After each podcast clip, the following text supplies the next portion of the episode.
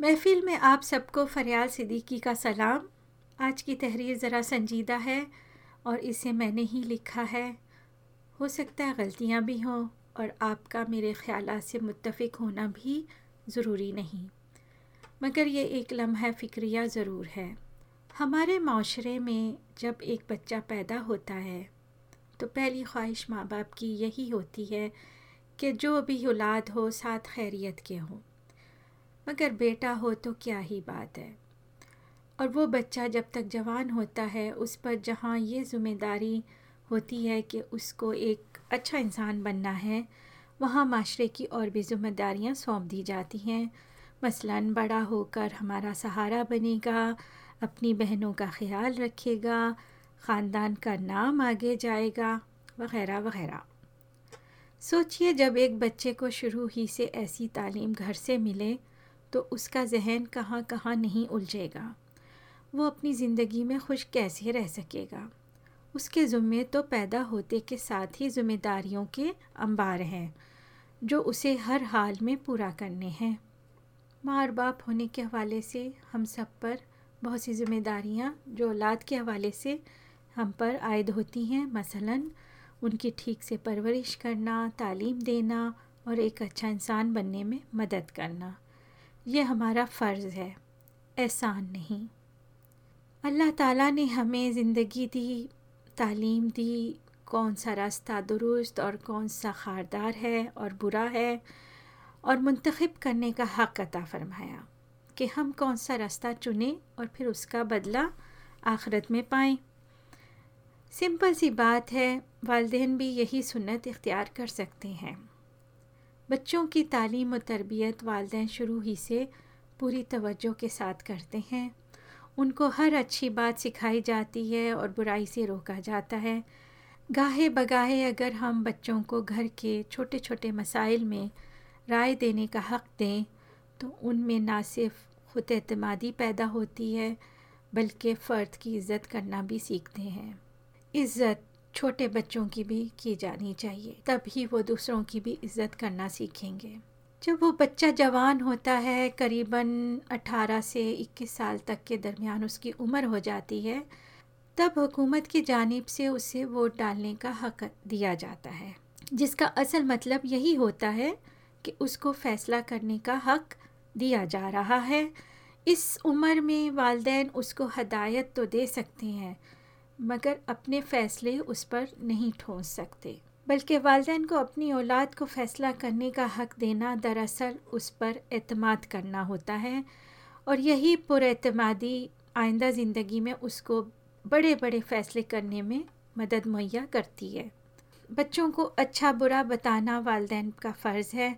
अगर फिर भी वो ना अच्छी राह पर चलें तो वालदेन कतई कसूरवार नहीं। हर इंसान अपना किया हुआ अल्लाह के यहाँ पा लेगा। इसका वादा है हमारे रब की जानिब से।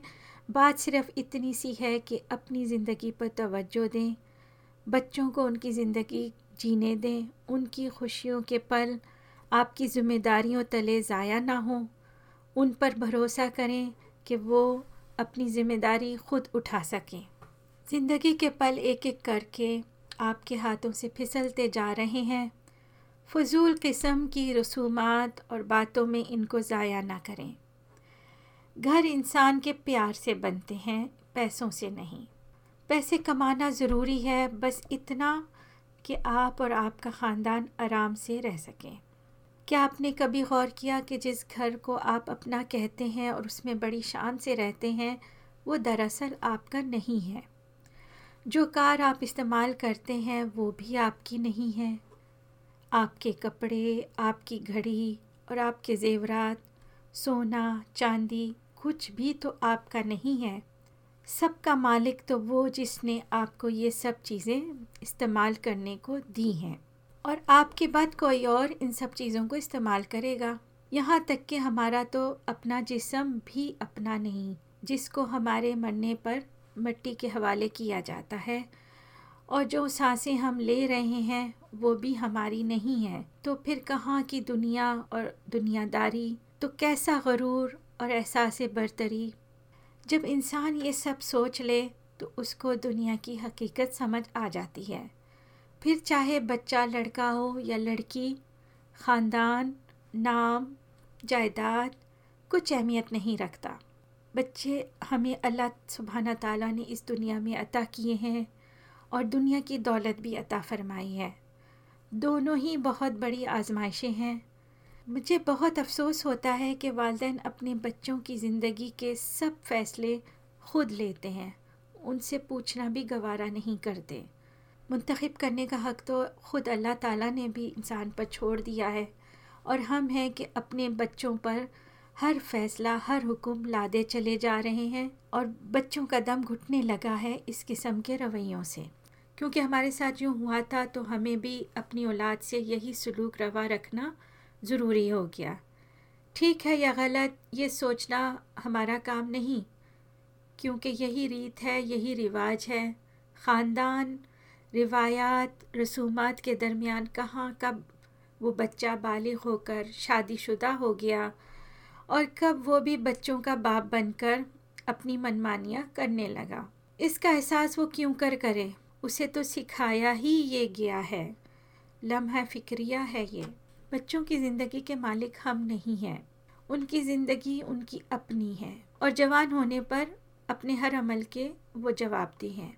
उन पर हमें अपनी ज़िम्मेदारियाँ नहीं डालनी चाहिए। हम खुद अपनी ज़िंदगी के ज़िम्मेदार हैं। और अगर बच्चे हमारा एहसास करते हैं तो इस पर हमें अल्लाह का शुक्र अदा करना चाहिए। हम अपनी ज़िंदगी को यूँ गुजारें कि एक मुसाफिर हैं और दम लेने के लिए ठहर गए हैं। और बस अपने काम जो हमारे ज़ुम्मे हैं, पूरे करें। दूसरों में खुशियाँ बाँटें। तो देखिए हमें कैसी सच्ची खुशी मिलती है। पूरी ज़िंदगी को सिर्फ़ पैसे कमाने में नहीं ज़ाया करें और ना ही दीन आपको ज़िंदगी से लुत्फानंदोज़ होने से मना करता है। रहबाना ज़िंदगी को तो मना फरमाया है। खुश रहने और अपनी ज़िंदगी से लुत्फानंदोज़ होने के लिए कल का इंतज़ार करने की ज़रूरत नहीं।